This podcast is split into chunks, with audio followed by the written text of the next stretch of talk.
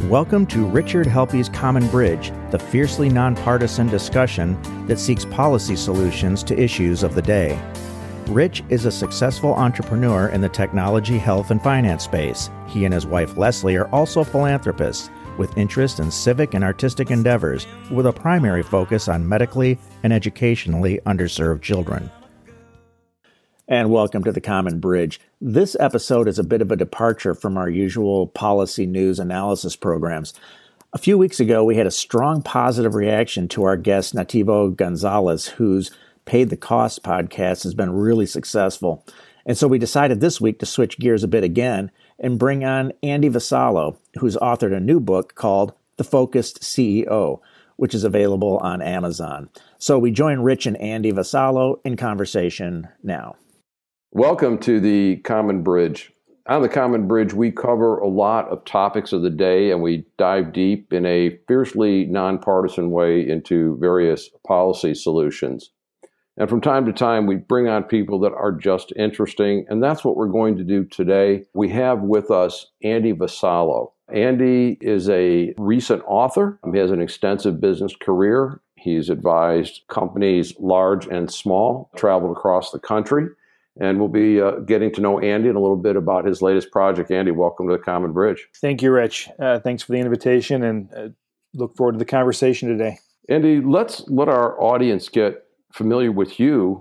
Where did you grow up and what were some of your early days like? I grew up in uh, Livonia, Michigan. I would describe it as very uh, typical sitcomish suburban, you know, lifestyle and grew up with a uh, in a working class family. My dad was in the union. He actually had uh, two jobs growing up, which I admired later on his work ethic and tried to do the best I could to um, bring that same level of effort to everything I did that he did for us growing up. You went to college up at Central Michigan, I believe. That is correct. I'm a, uh, a proud Chippewa. We were face to face, like any good Michigander. He asked me where I went to school. I'd be holding up my hand, pointing at the center of it. Very good, Central Michigan. Yes, and you played a little tennis up there and secured a degree in computer science. Is that right? That is correct. I loved computers from a very early age and couldn't wait to to learn more. Right. Let's talk a little bit about your professional background. So you exited college. Can you give us maybe a you know 60 or 90 seconds on uh, your professional career? What was your first job after college? My first job after college, I was a computer programmer for a medical billing company called IDX Systems. They were in Boston. I was referred there by a friend in college. The first job it was it was almost like working in a uh, a frat house.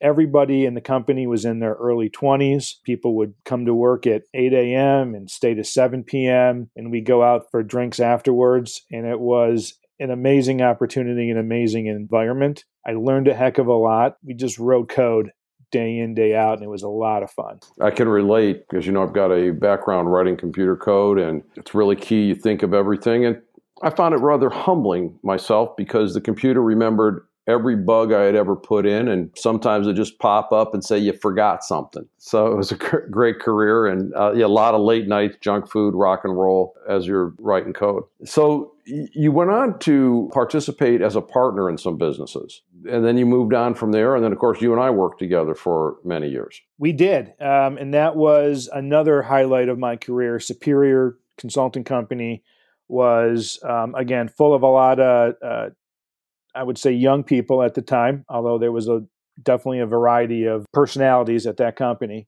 And everybody was energetic. The energy within the company was uh, outstanding. Um, I mean, I looked forward to going to work so much. I would work, come home and work. You know, my wife would look at me like I was a little crazy sometimes, but I loved it. Work was my hobby. Well, you also, I know, are a very proud parent and a devoted father and good husband, and you made a good family life and got to indulge in some other hobbies, including some with the little white ball and some clubs in a bag. Is that right? That is true. I love to golf. If I'm not working and I'm not with the family, I I love to get out on the golf course and spend time with uh, with either my buddies or family members golfing. I think your love for technology transferred to your son too, who's quite a, a, ace with robotics. It did. Not only is he studying computer engineering up at Michigan Tech, but he spent at least 12 years inside the FIRST robotics program, all the way from grade school, starting with Lego robotics through middle school through the FIRST robotics program in high school and that is a outstanding program i was a mentor for four years on his high school team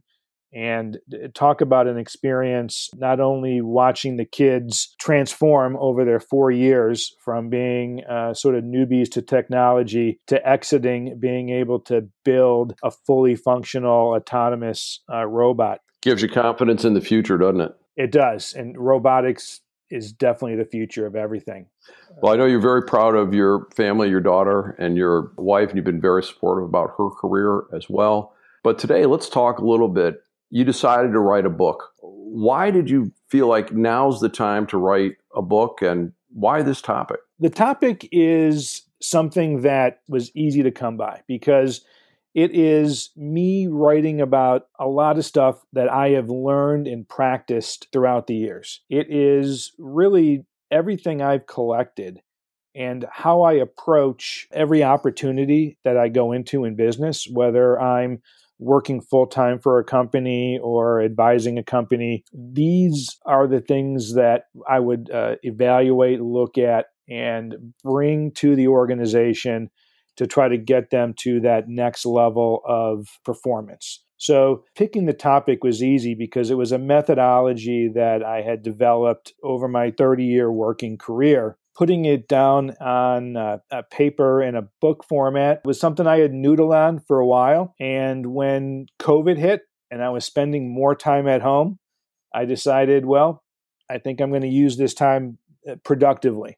And that's when I sat down and started to put pen to paper with the um, uh, getting my thoughts and, and, and putting the book in the format that you see. I've always enjoyed business books that use the fable format. Uh, whether it be who moved my cheese, one minute manager, one minute salesperson, the five dysfunctions of a team.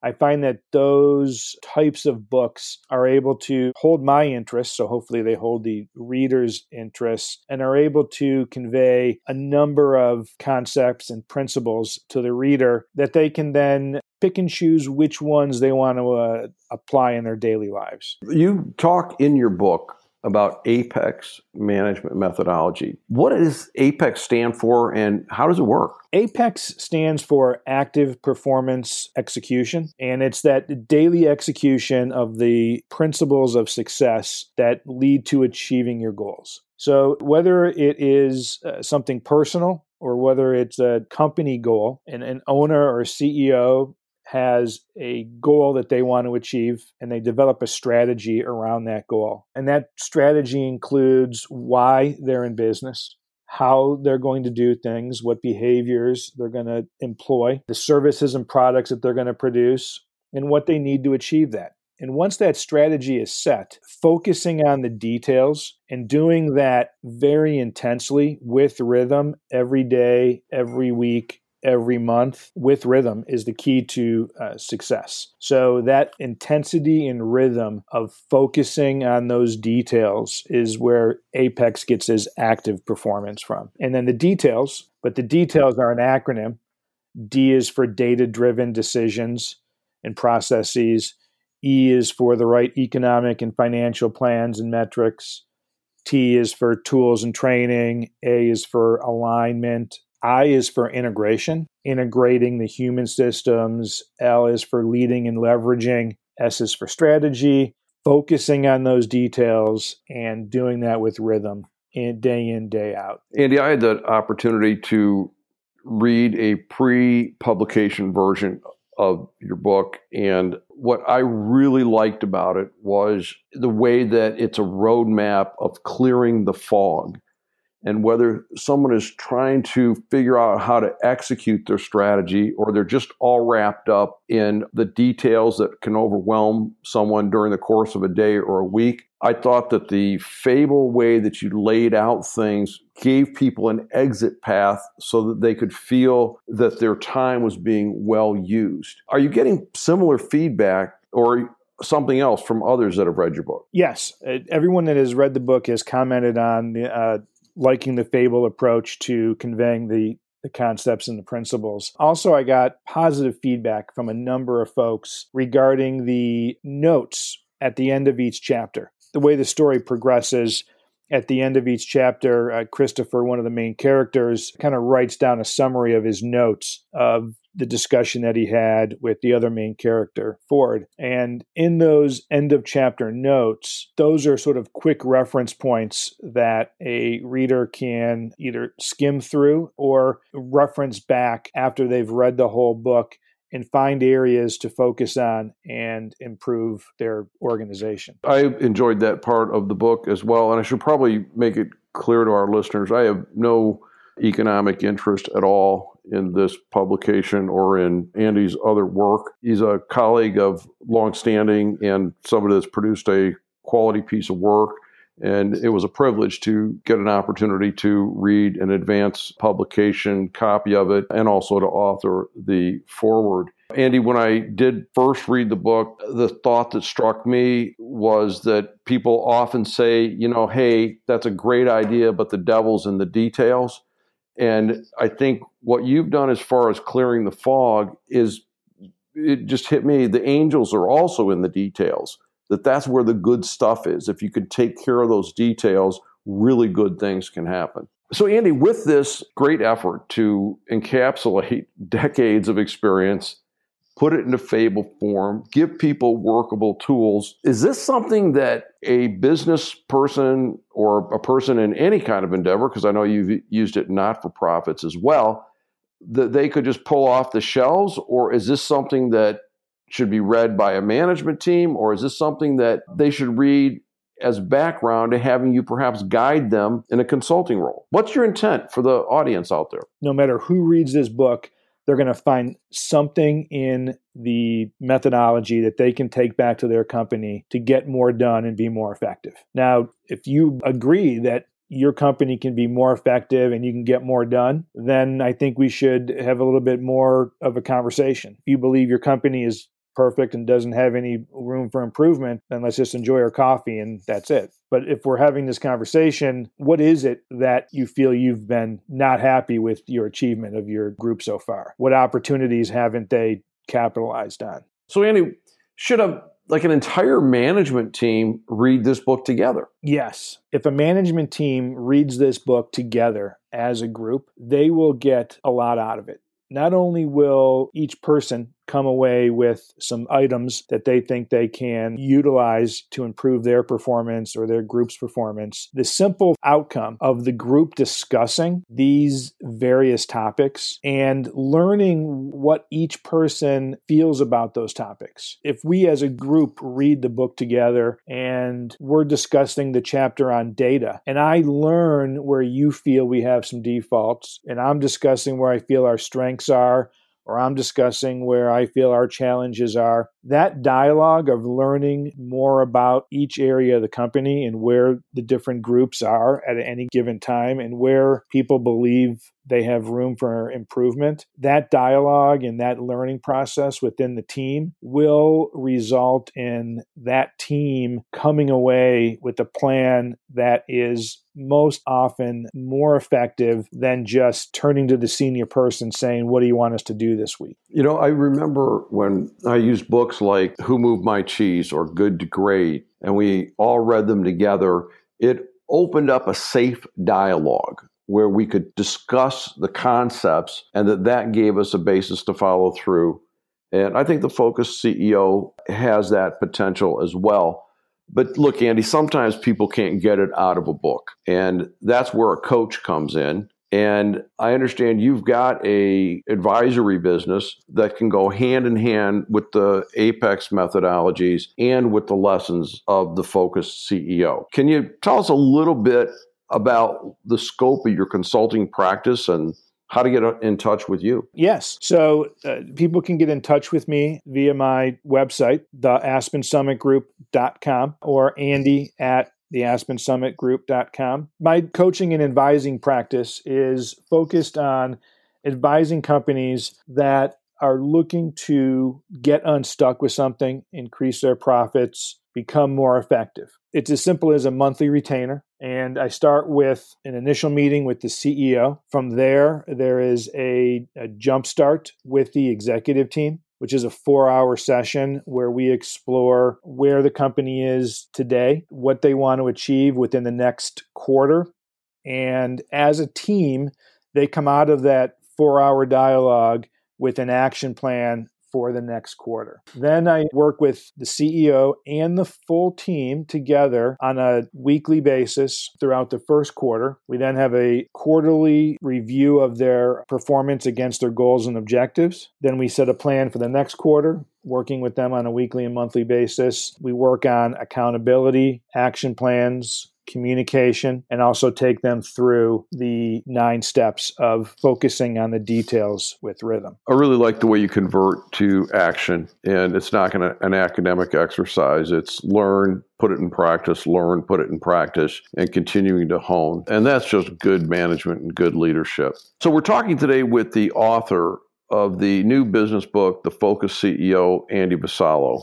It's on Amazon and every form that Amazon produces a book these days. And also Andy at the Aspen Summit Group.com. And we will put that link on our website. Andy, as we wrap up today, what did we cover that perhaps we should have?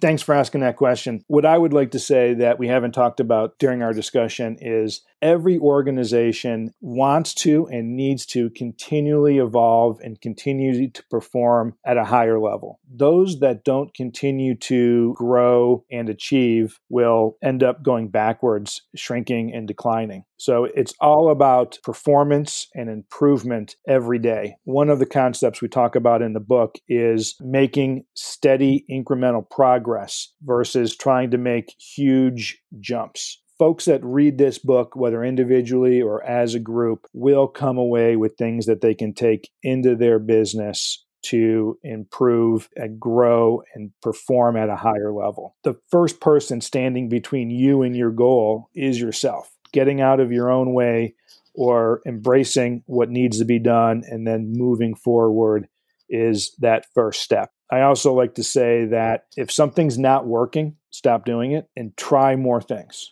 try something new. And if it works, do more of it faster. And if it doesn't work, stop doing it and try something else. And I would suggest that everybody read the book, set a strategy and goals, intensely focus on the details with rhythm, and you will achieve those goals. I could give that a very hearty endorsement. Again, the book is The Focused CEO. The author is Andy Vassallo. This is Rich Helppie on today's Personal Insight segment of The Common Bridge. You have been listening to Richard Helppie's Common Bridge podcast, recording and post production provided by Stunt 3 Multimedia. All rights are reserved by Richard Helppie. For more information, visit richardhelppie.com.